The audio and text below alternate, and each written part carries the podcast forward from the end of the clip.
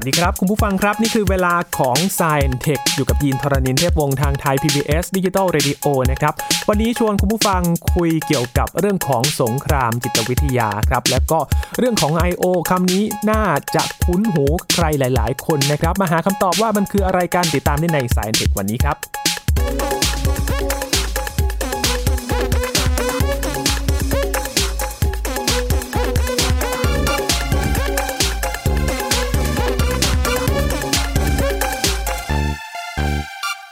ยุคของข้อมูลข่าวสารที่มีมากมายเลยนะครับ และบวกกับเทคโนโลยีเข้ามาอีกทำให้สงครามข่าวสารเนี่ยเกิดขึ้นมา แล้วเรื่องของ I.O. ก็เข้ามาเกี่ยวข้องกับชีวิตของคนเรามากขึ้นนะครับ อีกเรื่องหนึ่งคือสงครามจิตวิทยาที่เป็นเรื่องของสงครามที่ไม่ได้เสียเลือดเนื้อนะครับ ถึงแม้จะไม่เสียเลือดเนื้อ แต่ว่าก็สร้างความเสียหายพอสมควรเลยนะครับ อาจารย์บัญชาสวัสดีครับอาจารย์ ครับ สวัสดีครับยีนครับ สวัสดีครับท่านผู้ฟังครับ มันไม่ได้เสียเลือดเนื้อ แต่ว่าทำไมมันถึงสร้างความเสียหายขนาดนั้นครับอาจารย์อันนี้เป็นมุมหนึ่งนะครับของไอ้คำว่าสงครามจิตวิทยาครับมันจะมีคำอื่นอีกนะครับ เดี๋ยวจะลองขยายความให้ฟัง คือมนุษย์เรานี่จะว่าไปแล้วนี่ฮะก็เรียกว่าห้ามหันกันมาตั้งแต่อดีตจนถึงปัจจุบันก็ยังทำต่อนะคครัรับบแล้วก็แล้วก็ในอนาคตก็คงไม่ไม่หายไปนะครับ นั่นเรื่องหนึ่ง แล้วก็ใช้คำว่าสงครามจิตวิทยา หรือว่าปฏิบัติการข่าวสารเนี่ยนะครับคำนี้เนี่ยมันจะมีความหมายทับซ้อนกันอยู่นะครับบางคนก็นิยามว่าคล้ายๆ กันแหละ แต่ว่าถ้าเป็นนิยามของบางที่อย่างเช่น กระทรวงกลาโหมของสหรัฐอเมริกานะครับก็จะนิยามอีกแบบหนึ่งว่าไอ้เรื่องสงครามจิตวิทยาเนี่ยก็จะมีชื่อเรียกแบบหนึ่งไซออฟนะฮะซึ่งจะเป็นส่วนหนึ่งของไอ้ปฏิบัติการข่าวสารครับอย่างนี้เป็นต้นนะครับลองลองย้อนกลับเวลากลับไปดูก่อน ในยุคก่อนเนี่ยนะครับสมัยก่อนนานๆเลยนะครับตอนที่มนุษย์ยังไม่มีเทคโนโลยีอืมไอที ไม่มีอินเทอร์เน็ตครับไม่มีมือถืออะไรอย่างนี้นะครับ ไม่มีแม้แต่โทรศัพท์หรือโทรเลขอะไรอย่างนี้ต่างนะครับ แน่นอนว่าสมมติว่าถ้าถ้าเป็นการทำสงครามกันเนี่ย เราจะคิดถึงการใช้อาวุธอ่านะห้ำหั่นกันใช่ไหมคครัรับบใช้อ่าสมมุติใช้ธนู แสดงแสนยานุภาพแสนยานุภาพกันนะใช้กองทหารนะมีม้าศึก มีรถศึก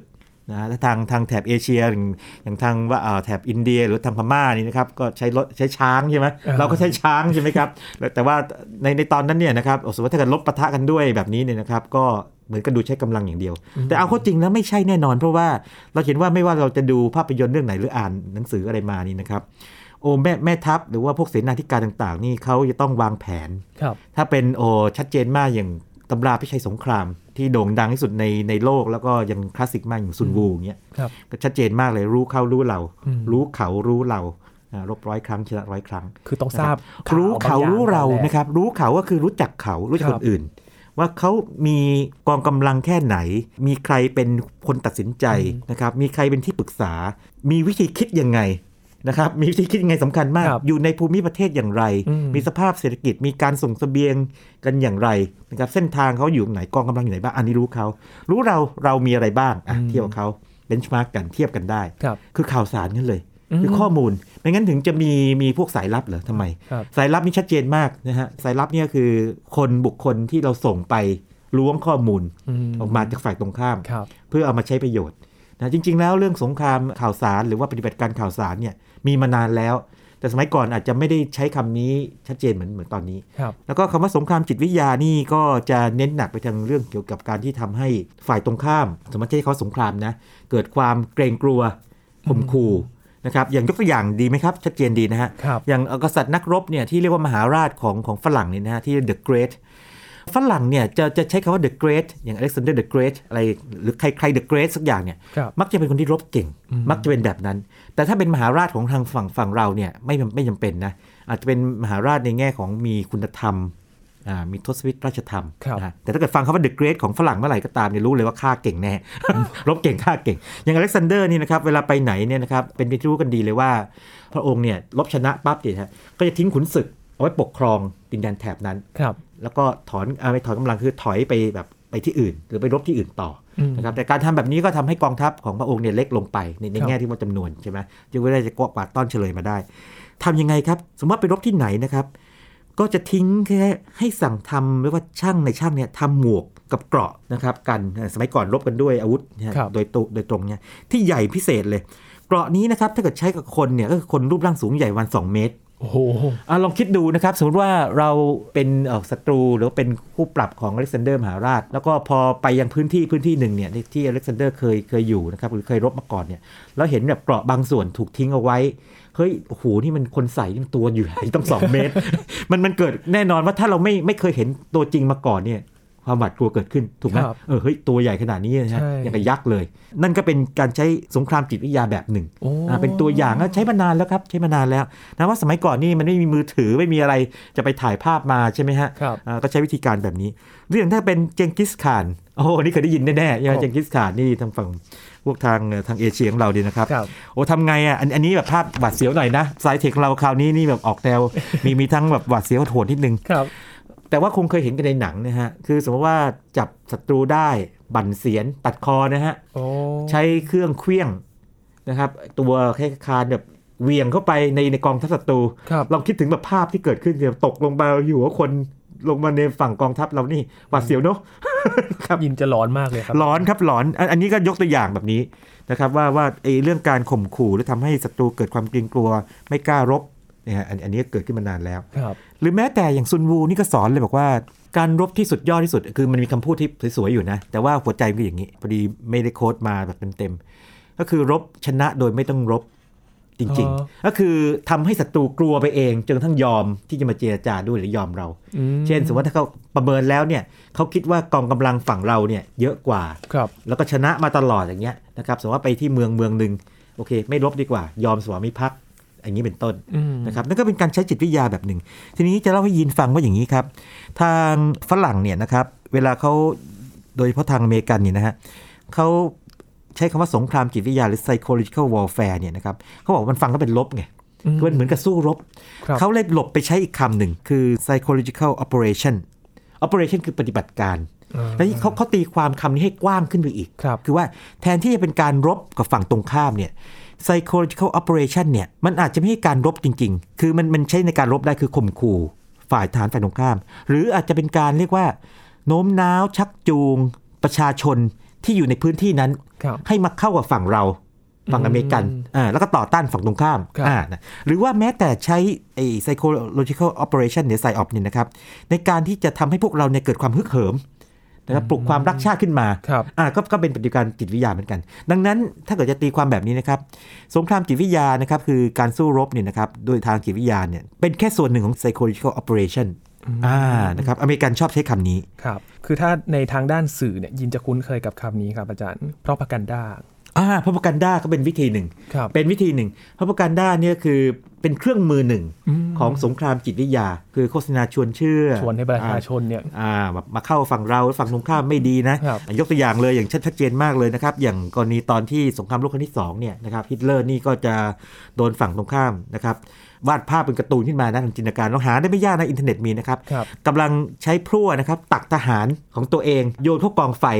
คือเหมือนกับว่าต้องการจะโจมตีหรือว่าทำให้ทางทหารเยอรมันเนี่ยเกิดครับการท้อแท้ใจกันว่าไอ้เนี่ยฮิตเลอร์ส่งมาตายนะ ส่งมาเข้าโอ้เข้ากองเพลิงนะเอามีภาพแบบนี้เลยครับหรือเลี่ยงทำแบบนี้นะฮะคือเรือ U นะของของเยอรมันเป็นเรือดำน้ำนี่นะฮะครับก็เป็นโบรชัวร์เล็กๆนะครับก็มีเรือภาพเรือนี่ไงแต่พอกลางโบรชัวร์นี่มาปั๊บเนี่ยนะครับโอเคก่อนกลางมาเนี่ยมันจะมีคำว่าอย่างนี้ภาษาเยอรมันนะว่าครับเราล่องเรือไปอังกฤษ ก็คือจะโจมตีอังกฤษไงแต่พออ๋อกลางมาปั๊บเนี่ยเรืออูจม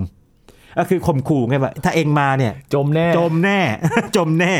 ส่วนเยอรมันนี่ก็ไม่ยอมแพ้นะครับเยอรมันนี่พอในช่วงสงครามโลกที่สองเนี่ยนะครับครับพอทางอเมริกาเนี่ยเข้าเข้ามาร่วมด้วยเนี่ยเกิดอะไรขึ้น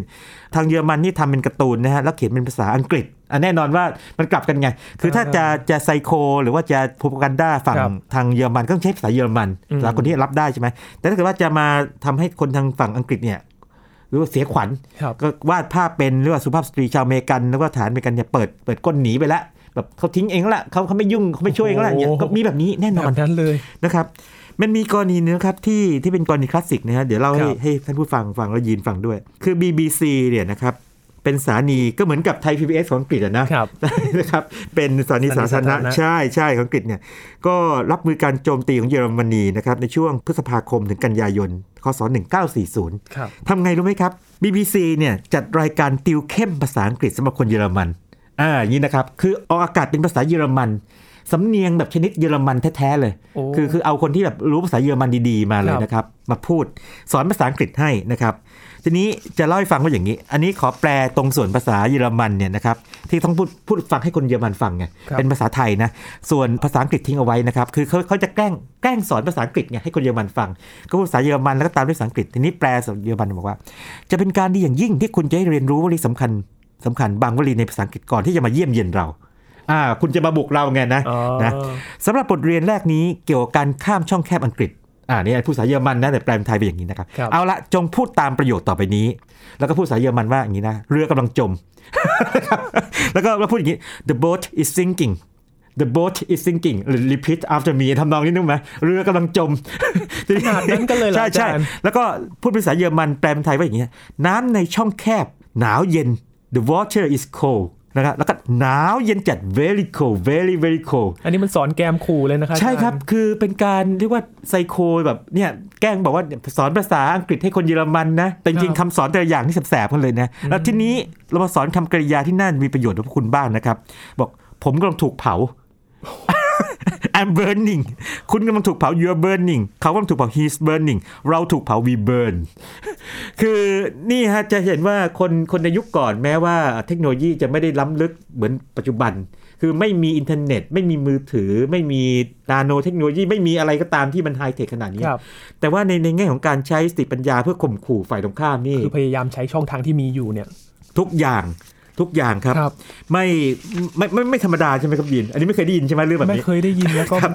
ความจริงเนี่ยถ้าโอ้โหถ้ามองคือในช่วงนั้นเนี่ยก็คงเป็นสภาพที่พวกทุกคนทั่วโลกเนี่ยคงจะจิตใจไม่ค่อยดีนักครับแต่พอมองย้อนกลับไปเนี่ยผมว่านะเราสามารถเรียนรู้ได้เยอะเลยครับว่ามนุษย์เนี่ยมีพฤติกรรมอย่างไร ในสภาวะที่มันไม่ปกติ แล้วก็เราอาจจะลองมาเปรียบเทียบสภาวะปกตินี่ เราอาจจะโดน psychological operation psyop แบบอเมริกันก็ได้นะครับทำให้เชื่อไงอืม วันนี้นะ มันก็ปกติดีจริงๆอาจจะไม่ปกติก็ได้ครับหรือทำให้เชื่อว่าไม่ปกติทั้งๆที่มันก็จริงๆ มันก็อาจจะไม่ได้ผิดเพี้ยนไปมากอืมนะครับทำให้ชอบบางคนมากเป็นพิเศษ ชอบบางกลุ่มมากเป็นพิเศษครับชอบบางเรื่องมากเป็นพิเศษ หรือเกลียดหรือว่าไม่ชอบบางเรื่องบางคนบางกลุ่ม มากเป็นพิเศษครับอ่านี่ฟังกันน่าคิดทีเดียว ทีนี้ถ้าฟังอังกฤษเนี่ยเขาจะไม่ชอบคำว่าสงครามจิตวิทยานะครับคือครับไม่ชอบคำว่า psychological warfare ในในยุคหนึ่งเนี่ยเขาไปใช้เชิงการเมืองเลย เป็น political warfare คือสงครามเชิงการเมืองอืมนะครับดังนั้นถ้าเกิดว่าไปเจอคำนี้ political warfare ให้รู้ว่าส่วนหนึ่งเนี่ยมาจากทางฝั่งอังกฤษครับ นะครับที่หลบมา แต่ถ้าเกิดไปเจอเขาว่า psyop ก็คือเป็นแบบอเมริกันนะครับก็คือ psychological operation ครับนะครับเป็นอย่างนี้ไป มีบางบางอย่างนะครับน่าสนใจมากเลย อันนี้ยินอาจจะไม่น่าจะเกิดทันด้วยนะสงครามอ่าวเปอร์เซีย 1990อ๋อยังไม่ทันยังไม่นะครับอาจารเกิดยังไม่เกิดไม่เป็นไร แต่ว่าสงครามอ่าวเปอร์เซียนี่สงครามสำคัญเลยคือครับ ถ้ามองย้อนกลับไปนี่บางคนก็บอกว่าเป็นการแสดงแสนยานุภาพของฝั่งอเมริกันนะฮะเพื่อสั่งสอนอิรักอะไรนี้เปล่านะฮะทำนองนั้น แต่ว่าบางคนบอกว่าเป็นกรณีที่อยากจะขายอาวุธก็เลยทำทำให้ดู นี่เป็นต้น แต่จะบอกว่ามันมันน่าสนใจจุดนี้ครับ คือใช้สงครามข่าวสารนะครับหรือว่าสงครามจิตวิทยาเนี่ยเต็มรูปแบบครับนะครับแล้วก็มีการทิ้งใบปลิว ใบปลิวเนี่ยนะครับก็จะเป็นข้อความเป็นภาพ โอ้โห ไม่ธรรมดาเลย รวมแล้วเนะครับที่ อเมริกันเนี่ยทิ้งใบปลิวไปในอิรักเนี่ย29 ล้านใบโอ้ใบปลิวพวกนี้เนี่ยมีอะไรบ้าง ก็เป็นภาพเครื่องบินทิ้งระเบิดลงมาครับข้างล่างก็ควันกระโหมง อันนี้เข้าใจไม่ยาก ใบปลิวบางแบบแสบเลยคือฐานอิรักอยู่ตรงกลาง ถูกล้อมด้วยรถถังของอเมริกันนะครับอะอันนี้ก็ดูน่ากลัวอืมแต่อันนี้อันนี้แนวข่มขู่ไงแต่ว่ามันมีอีกแนวหนึ่งมีแนวหนึ่งนะครับ คืออย่างนี้ เป็นแนวที่ว่าถ้าทหารอิรักเนี่ยยอมจำนน แล้วมามอบตัวให้กับฐานอเมริกฝั่งอเมริกัน และฝั่งพันธมิตรของอเมริกันนี่ครับครับจะได้รับการเลี้ยงดูอย่างดีไม่ถูกทำร้ายอืมก็แบบเป็นรูปฐานอิรักกำลังนั่งกินอาหารอย่างอร่อยเออเห็นไหมยืนคือการใช้ไอ้สงครามจิตวิทยานี่ไม่จำเป็นต้องข่มขู่นะครับคือเราขู่ด้วยปลอบด้วยอ่าอ่าล่อล่อด้วยผลประโยชน์คือขู่ทำร้ายด้วยนะถ้าคุณไม่ยอมเราจัดการคุณครับคุณยอมเราเราเราเลี้ยงคุณ ทีนี้ในกรณีแบบนี้เนี่ยมันจุดมันน่าสนใจคืออย่างนี้ครับ ปรากฏว่ามีทหารอิรักบางคนเข้ามายอมมอบตัวนะ พร้อมกับหนีบใบปลิวมาด้วยยินโอ้ยินเห็นว่ามันได้ผลใช่ไหมแสดงว่ามันได้ผล มันได้ผลมันได้ผล แล้วก็ทหารอิรักจำนวนนี้นะก็ชี้เห็นข้อบกพร่องของการใช้พวกภาพเลยนะครับ บอกว่าครับนี่นะ เอาสีแดงออกไปจากใบปลิวเพราะสีแดงของในมุมมองคนอิรักเนี่ยไปถึงการเตือนสัญญาณอันตราย คนอิรักไม่ชอบนะครับหรืออย่างเช่นอย่างนี้ครับยินสังเกตไหมคนทางแถบตะวันออกกลางเนี่ยท่านผู้ชายเนี่ยหนวดเคราเป็นไงครับ ดูแบบ firm เลยใช่ไหม firm เลย firm เลยแต่ถ้าเป็นคนอเมริกันเนี่ยที่เรียกว่าดาราหล่อๆหรือว่าอะไรเงี้ยเกรียงเกลาเกลี้ยงเกลี้ยงใช่ไหมยินยินพอรู้ไหมครับว่าไอ้หนวดเคราของคนอิรักเนี่ยหรือคนทางตะวันออกกลางเนี่ยหมายความว่าไง ความหมายมันมีเชิงจิตวิทยานะครับครับ มันหมายถึงความน่าเชื่อถือครับยินอืมอ่าคือเขาจะดูน่าเชื่อถือคนคนหนึ่งจะดูน่าเชื่อถือหากมันมีหนวดเครา firm ครับดังนั้นเนี่ย ในสายตาของคนทางแถบตะวันออกกลางหรือผู้อิรักเนี่ยมองคนนักเก่งเกลาเนี่ยพวกนี้ไม่น่าเชื่อถืออดังนั้นเนี่ยคนอิรักที่แบบยอมไปมอบตัวนะก็จะแนะนำบอกว่านี่นะถ้าคุณจะไซโค หรือว่าคุณจะทำให้คนในอิรักเชื่อนี่นะครับให้เติมหนวดเคราเข้าไปกับภาพของทหารอเมริกัน เข้าไปด้วยโอ้อ่าคนอิรักก็จะรู้สึกว่าเชื่อไงครับนะฮะหรืออย่างเช่นอาหารนี่นะครับให้ใส่กล้วยลงไปด้วยทำไมรู้ไหมครับคนอิรักจะถือว่ากล้วยเนี่ยหายากเป็นของแพงอ่าอ่ามันจะดูแบบเหมือนอาหารรสเลิศอะครับนะฮะเหมือนกุ้งเหมือนอะไรนะครับของอาหารดีๆแบบนี้อืมอันนี้แบบคือเรื่องความเชื่อเนี่ยมันผูกกับวัฒนธรรมอ่าอ่าดังนั้นเนี่ยเวลาใช้สงครามจิตวิทยาเนี่ยเราต้องนอกจากภาษาแล้วเนี่ยนะครับภาษาของเอ่อคนที่เราต้องการสื่อเนี่ยครับเชิงวัฒนธรรมเนี่ยต้องถูกต้องด้วย อันนี้สำคัญมากๆเลย อันนี้ก็เป็นสงครามจิตวิทยาเรียกว่า จะเรียกว่ายุคเก่าก็ไม่เชิง แต่ว่าเป็นกรณีในอดีต ซึ่งจริง ๆ แล้วเนี่ยมันก็กลับเข้ามาใช้กันในปัจจุบันหรือในอนาคตอีกเหมือนกัน เพราะมนุษย์เนี่ยก็ยังคงเป็นมนุษย์เหมือนเดิมแหละครับเพียงแต่ว่าวัฒนธรรมความเชื่อ ความคิดเนี่ยอาจจะเปลี่ยนไปนี่สงครามจิตวิทยาก็จะปรับตัวให้เข้ากับเปลี่ยนยุคสมัยให้เข้ายุคสมัยยุคเข้ากับวัฒนธรรมขนาดนั้นครับนะครับหรืออย่างไอันนี้ยยินเคยเห็นภาพการ์ตูนนี้ไหมที่ว่าคนเราเวลาคิดเนี่ยมันจะเป็นรูปกลมๆเนอะขึ้นไปจากหัวใช่ไหมเป็น bubble ขึ้นมาเป็นบับเบิลขึ้นไป แล้วก็มีมีคล้ายๆเป็นเมฆใช่ไหมครับแล้วก็มีภาพอะไรอยู่ในนั้นใช่ไหมปรากฏว่าอย่างนี้คนอิรักบอกว่าเขาไม่เข้าใจเรื่องนี้ คืออมันมันไม่อยู่ในวัฒนธรรมเขาณขณะนั้นอ่าอันนี้เป็นวิธีคิดแบบการ์ตูนอเมริกันไงครับก็เอาออกซะให้เปลี่ยนเป็นแบบอื่น ดังนั้นเนี่ยเรื่องนี้เป็นเรื่องที่ถึงบอกว่าถ้าลองศึกษาให้ดีนะครับ มันจะมีมุมมองเชิงมนุษย์ เชิงจิตวิทยา เชิงวิทยาศาสตร์ เดี๋ยวจะตามด้วยเทคโนโลยีเวลาพูดถึง I.O. นิดหนึ่งครับ ยุคปัจจุบันแบบนี้เขาจะปรับตัวกันยังไงครับอาจารย์ โอ้ครับยีนครับทีนี้มันอย่างนี้สิ พอมาถึงยุค ปัจจุบันใช่ไหมเทคโนโลยีนี่เยอะแยะเลยนะครับจะเรียกว่าปรับตัวเขาจะแฝงตัวมายังแฝไงงครับตัวมาอจรยังไงนะครับปัจจุบันนี่หลายคนคงเคยได้ยินหรือทุกคนแทบทุกคนนะปฏิบัติการเชิงข่าวสารบางทีก็สารสนเทศก็มีนะครับ แปลมาจากคำว่า information operations ทีนี้สำหรับบางคนบอกไว้ก่อนนิดหนึ่งบางคนเนี่ยจะตีความคำว่า information operation เนี่ยอย่างแคบนิดนึง นะฮะซึ่งไม่เป็นไรนะครับ อันนี้แล้วแต่การตีความ เพราะว่าแม้แต่สหรัฐเองเชื่อไหมยิน ลองไปอ่านดูผมลองไปศึกษาดูนะครับปรากฏว่าแม้แต่กระทรวงกลาโหม หรือว่าทหารเรือทหารอากาศเนี่ยมีนิยามที่ไม่เหมือนกันเปียบนะครับเออแต่ว่ามันทับซ้อนกันอยู่ไงอืมอ่านะครับบางคนตีความแค่ว่า information operation เนี่ยก็คือจิตสงครามจิตวิทยาแหละ คือแค่ไซออปแต่ว่าถ้าเราไปดูกระทรวงกลาโหมของสหรัฐนะครับ US Department of Defense เนี่ยนะครับ DOD เนี่ยนะครับเขาตีความคำว่า information operation เนี่ย ออกมาเป็นเรียกว่าอย่างนี้ ต้องมีความสามารถหลัก 5 อย่างครับอย่างที่ 1 1 นี่เดาไม่ยากยิน ก็คือตั้งแต่อดีตละสงครามจิตวิทยาอ่าแต่ว่าสหรัฐเรียกใหม่เรียกว่าไซออปก็คือ psychological operation ปฏิบัติการทางจิตวิทยาอืมนะครับแน่นอนว่าต้องเป็นแก่นแกนอยู่ครับอย่างที่ 2 คือเป็นการลวงทางการทหาร military deception คือการหลอกลวงกันแบบ เรียกว่ารับลวงพลางอะใช้คำนี้ก็ได้ประนะมาณนั้นอันนี้ชัดเจนมากเลยนะครับ อย่างที่ 3 คือ operational security การรักษาความปลอดภัยอ่า นี่เขามองนับรวมเป็น information operation ด้วย เป็น core capacity ด้วยนะครับ อย่างที่ 4 นี่ อันนี้ชัดเจนมากนิดหนึ่งขึ้นมาอีกนิดหนึ่งนะครับเอ่อภาษาอังกฤษเรียกว่า computer network operations ปฏิบัติการเครือข่ายคอมพิวเตอร์ อืมอ่าเพราะว่าถ้าเกิดว่ามันมีข้อมูลข่าวสารส่งอีเมล ส่งข้อมูลต่างๆนี่นะครับ มันต้องมีเรียกว่าเครื่องแม่ข่ายมีอะไรพวกนี้อยู่ ซึ่งจะแบ่งย่อยเป็น 3 อย่างเลย อย่างหนึ่งคือเป็น defense คือ computer network defense การป้องกัน computer network ของเราเนี่ยจากการถูกโจมตีโจมตีใช่ เช่น จะถูกโจมตีด้วยไวรัส หรือถูกโจมตีด้วยมัลแวร์ต่างครับใช่ไหมฮะอย่างที่สองคือเป็น computer network exploitation คือการใช้ computer network เข้าไปใช้ของชาวบ้านเขานะครับ อย่างที่ 3 คือ computer network attack คือไปโจมตีชาวบ้านเขาอ้าวอ่าอันนี้อันนี้คือเขาเขาคิดครบฮะครับอเมริกันนี่เรื่องเรื่องทหารนี่ไม่ต้องห่วงเลยอืมโหดร้ายสุดแล้วในโลกนี้ เรียกว่าเข้มแข็งสุดในโลกแล้วกันนะฮะครับถ้าพูดโหดร้ายเนี่ยอาจจะไม่ใช่เพราะเขาก็มีมีข้อดีของเขาอยู่เหมือนกันในแง่การโจมตี แล้วก็อย่างที่ 5 ในใน information operation คือเป็น electronic warfare เป็นสงครามอิเล็กทรอนิกส์จะยกตัวอย่างนี้แล้วกันนะครับ อย่างเช่น การเรียกว่าส่งสัญญาณรบกวน สมมติว่าทางครับฝั่งคู่ตรงข้ามนะครับที่จะสู้รบด้วยเนี่ยนะครับเขากำลังส่งข้อมูลกันอยู่เนี่ยก็ส่งสัญญาณเข้าไปตัดไปรบกวนให้มันมี noise มีสัญญาณรบกวนเยอะๆจะให้ฟังไม่รู้เรื่องพวกข่าวสารบิดเบี้ยวไปอย่างนี้เป็นต้น electronic warfare นะครับเพราะฉะนั้นในแง่นี้นะครับคำว่า information operation ของกระทรวงกลาโหมสหรัฐเนี่ยจะกว้างกว่าสงครามจิตวิทยาครับหรือแม้แต่กว้างกว่าเขาปฏิบัติการจิตวิทยา คือว่าปฏิบัติการจิตวิทยาเนี่ยเป็นแค่ส่วนหนึ่งหนึ่งในห้าเท่านั้นเองโอ้ นะครับอันนี้ขอให้ทราบไว้ก่อน เพราะว่าในในบ้านเราเนี่ยนะครับจะตีความคำว่า information operation เนี่ยหนักไปทางสงครามจิตวิทยาเยอะนิดหนึ่งหนักเยอะนิดหนึ่งครับจนบางคนก็นักวิชาการบางท่านก็จะบอกว่าของเราไอ IO ของเราเนี่ยนะครับไปไม่ได้ไกลกว่าสงครามจิตวิทยาในอดีตอืมอ่า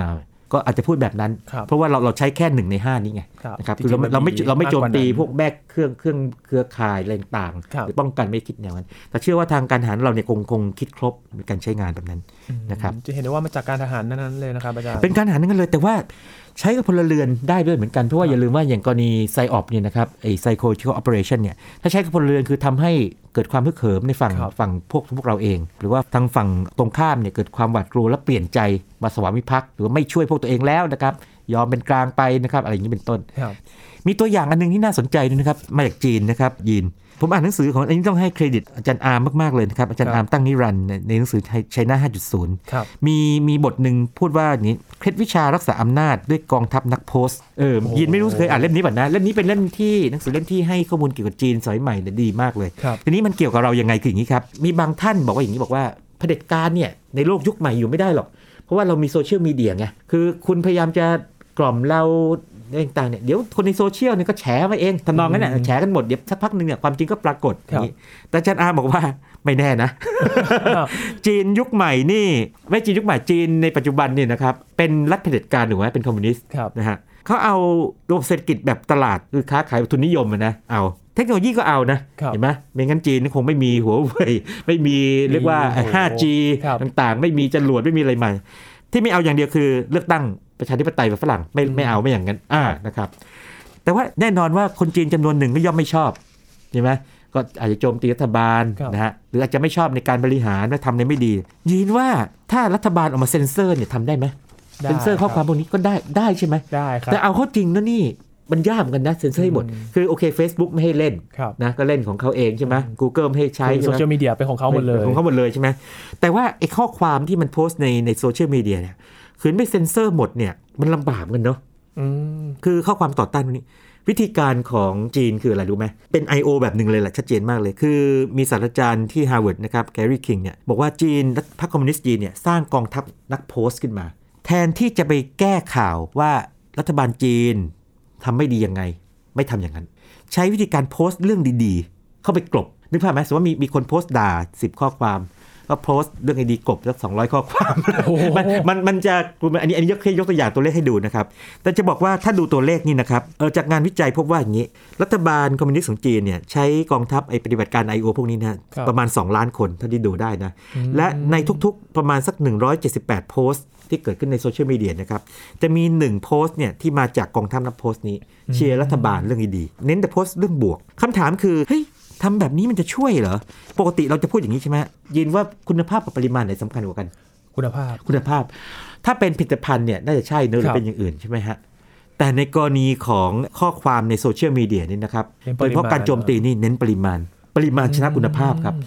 คุณโพสต์เรื่องที่ถูกต้องถูกต้องแค่ไหนก็ตามเนี่ยแต่ถ้ามันมีปริมาณของข้อมูลที่มันเลอะเทอะหรือว่าแบบมามากลบหรือว่าเรื่องไม่เลอะเทอะนะเป็นเรื่องจริงเหมันก็แต่ว่าคนละเรื่องเลยเนี่ยมากลบเนี่ยมันจะทำให้ไอ้ของที่มีน้อยๆแต่คุณภาพดีเนี่ยอาจจะไม่ปรากฏหรือไม่มีพลังมากอ่าปริมาณชนะครับกรณีนี้นะครับคือหนึ่งตัวอย่างของ I.O. ใช่ที่ว่าปริมาณสำคัญกว่าคุณภาพข้อมูลคือถมเข้าไปเลยคือมีคนด่าจำนวนหนึ่งแต่เราพูดเรื่องดีๆกลบ ไปให้เยอะ ๆ เลยนะครับ เดี๋ยวเรื่องมันจะไม่ถูกคือมีจุดขึ้แค่นาไหนเอาให้มากกว่านั้น ใช่ใช่ครับครับเขาบอกว่าอย่างนี้การเถียงไม่ช่วยอะไรดีขึ้น สู้เปลี่ยนเรื่องไปเลยดีกว่า คือสมมติเขาโจมตีเรื่องนี้นะครับเปลี่ยนเรื่องไปซะเลย แล้วพบว่าวิธีนี้รัฐบาลจีนสามารถใช้ I.O. ได้อย่างมีประสิทธิภาพมาก ในการที่จะสร้างความชอบธรรมและแถมยังทำแบบนี้อีกครับเวลามีคนมาวิจารณ์เรื่องลบๆส่วนคนจีนบ่นว่าไอ้นี่จัดการไม่ดีไอ้ตรงนี้มีคอร์รัปชันเนี่ยมีกองทัพ I.O. จำพวกนี้นะคอยเก็บข้อมูล เข้ามาอืมอันนี้โพสต์เก็บข้อมูลเข้ามา เพื่อนำเอาไอ้สิ่งที่ลบๆเนี่ยไปปรับปรุง คือไม่ไม่ฟังเสียงประชาชนนะฟังเสียงประชาชนด้วยเหมือนกัน ส่วนที่ประชาชนด่าก็ไม่เป็นไรก็เก็บมาทำเป็นเรื่องดีครับแล้วก็เอาแต่เรื่องดีโพสต์ลงไป นั่นวิธีการหนึ่ง ดังนั้นเนี่ยนะครับเผด็จการยุคใหม่กรณีจีนเนี่ยนะครับ อาจารย์อาร์มนี่ก็สรุปในทำนองว่า แบบนี้คืออยู่ได้ด้วยนะ แถมยังอยู่อย่างรู้ทันสมัยใหม่ด้วย ไม่กลัวโซเชียลว่าจะมาโจมตีนะครับแถมใช้โซเชียลเนี่ยในการปั่นหัวคนอืมนะครับด้วยเหมือนกัน สะท้อนการปรับตัวเข้ายุคสมัยด้วยนะอาจารย์ ใช่แล้ว ดังนั้นเนี่ยอย่าคิดว่าไอ้ไอ้เรื่องพวกนี้เนี่ยมันมันไกลตัวถึงขนาคดรับว่าต้องเป็นสงครามที่ลบกันด้วยอาวุธนะหรือว่าเป็นเฉพาะทหารหรือเปล่า หรือทหารกับประชาชนหรือเปล่า โอ้ไม่ใช่เลยแบบ คือมันทุกคนนี่ตอนนี้รับรู้ข้อมูลข่าวสารหมดเลย เราอาจจะถูก psychological operation สงปฏิบัติการจิตวิทยา บางอย่างอยู่ บางอย่างอยู่จริงๆ ไม่ใช่บอกเราจะละเราโดนอยู่แล้ว เราโดนอยู่แล้วจริงๆเนี่ยการโฆษณาชวนเชื่อไม่ว่าซื้อสินค้าต่างครับก็เป็นปฏิบัติการจิตวิทยาแบบหนึ่ง เพียงแต่ว่าถ้าของมันดีจริง เราก็มีสิทธิ์จะซื้อไม่ซื้อครับเพียงแต่ว่าถ้าโดนบ่อยๆเข้าเนี่ยโอกาสที่ถูกโน้มน้าวมันก็เยอะขึ้นอืมนะครับดังนั้นโลกยุคใหม่นี่ก็ต้องเท่าทันข่าวสารครับแล้วก็ควบคุมให้ดีนะครับแล้วก็รู้วิธีการของเอ่อผู้ปฏิบัติการพวกนี้ครับนะครับโอ้ มีเดียลิเทเลซีครับอาจารย์เต็มเต็มๆเลยนะคบการรู้ต็มๆเท่าทันสื่อเต็มๆเลย แล้วก็ในช่วงที่อาจจะมีเหตุการณ์ที่มันค่อนข้างจะมีความสำคัญมากๆ เช่น ถ้าเป็นการเมืองเช่นการเลือกตั้งครับนะครับที่มีความสำคัญในการชี้ทิศทางของประเทศหรือสังสังคมอะไรครับก็จะมีข้อมูลพวกนี้ออกมาเยอะหน่อยอืม นะครับกองทัพนักโพสต์ที่ที่เรียกกันโดยอาจารย์อาร์มนี้นะครับก็จะเรียกว่าปฏิบัติการเยอะมากเป็นพิเศษหรือเปล่าอันนี้ก็เป็นกันครับนะครับในไทยนี่ก็น่าสนใจนะเอ๊ะมีหรือเปล่าอ่านั่นสิอันนี้ครับลองไปสังเกตกันดูฝากก็จะมีนักวิชาการคำถามให้บางคนคุณผู้ฟังใช่ใช่ครับก็มีการตั้งข้อสังเกตนะลองไปหาดูนะหาอ่านไม่ยากครับนะ เราทิ้งคำถามไม่ให้คุณผู้ฟังนะครับ เราจะไม่บอกครับ แต่บอกก่อนนิดนึงนะฮะว่ารายรายการนี้ไม่ไม่ใช่เป็นเอ่อปฏิบัติการจิตวิทยาใดครับๆนะแต่เป็นความรู้เป็นครับความอาจารย์รู้ที่ทำให้รู้เท่าทัน เพราะว่าเป็นแฟกต์แต่ว่าถึงที่สุดแล้วเนี่ยท่านผู้ฟังก็ลองไปไข้ครวญดูว่าสิ่งที่ได้ฟังไปนี่นะครับ ลองไปปรับใช้ว่าจะเป็นประโยชน์ต่อตัวเองและสังคมและผู้อื่นได้อย่างไรครับนะครับเป็นอีกหนึ่งตัวอย่างนะครับที่เกิดขึ้นจากการเปลี่ยนแปลงของยุคสมัย แล้วก็มีการปรับตัวคราวนี้เนี่ยคุณผู้ฟังต้อง คิดไตร่ตรองดีๆ ว่าที่ที่เราอ่านอยู่เนี่ยเกิดอะไรที่ขึ้เรานอ่านที่เราฟังที่เราเห็นนี่นะครับเป็นยังไงนะครับ แล้วก็ครับเรื่องนี้คงจะไม่ได้หายไปง่าย ๆ แล้วก็มีแต่จะอยู่กับเราไปนานนะครับเรื่องเรื่องเรื่องของข่าวสารต่างอาจจะเรียกว่ากลายพันธุ์ได้ไหมครับอาจารย์ๆโอกลายพันธุ์ได้ แล้วก็น่าจะเปลี่ยนรูปแบบไปตามลักษณะความเชื่อวัฒนธรรมต่างครับๆแล้วก็มีแต่เข้มข้นขึ้นเพราะว่าเทคโนโลยีนี่ก็จะมีมาซับซ้อนขึ้นเรื่อยๆ เครื่องมือมีใหม่ๆขึ้นเรื่อยๆครับแล้วก็แน่นอนว่าไอ้แก่นของมนุษย์เนี่ยคืออยากให้คนอื่นเชื่อตามตัวเองครับอะไรเงี้ยเป็นเรื่องปกติ หรืออยากโจมตีฝ่ายตรงข้ามเนี่ยเป็นเรื่องปกติของมนุษย์นะครับเป็นเรื่องปกติมนุษย์ ดังนั้นเอ่อสงครามจิตวิทยาในอดีตนะครับ เพียงแต่ว่าเปลี่ยนเครื่องมือให้ทันสมัยขึ้นอืมนะครับเท่านั้นเองนะครับครับในแง่นี้นี่คือเรื่องราวของสงครามจิตวิทยาที่ทำให้เรารู้ว่าจริง ๆ แล้วมันคือสับเซตหนึ่งของ I.O. ใช่ครับใช่ครับจะมองในตามนิยามอย่างนั้นนะคก็รับทำให้เราไขความกระจ่างมากขึ้นเลยนะครับ ขอบคุณอาจารย์บัญชามากๆเลยครับวันนี้ ยินดีมากเลยครับครับนี่คือ Science Tech ประจำวันนี้ครับ คุณผู้ฟังติดตามรายการย้อนหลังกันได้ที่ www.thaipbsradio.com นะครับช่วงนี้ยินทรณินเทพวงศ์พร้อมกับอาจารย์บัญชาธนบุญสมบัติลาคุณผู้ฟังไปก่อนครับ สวัสดีครับ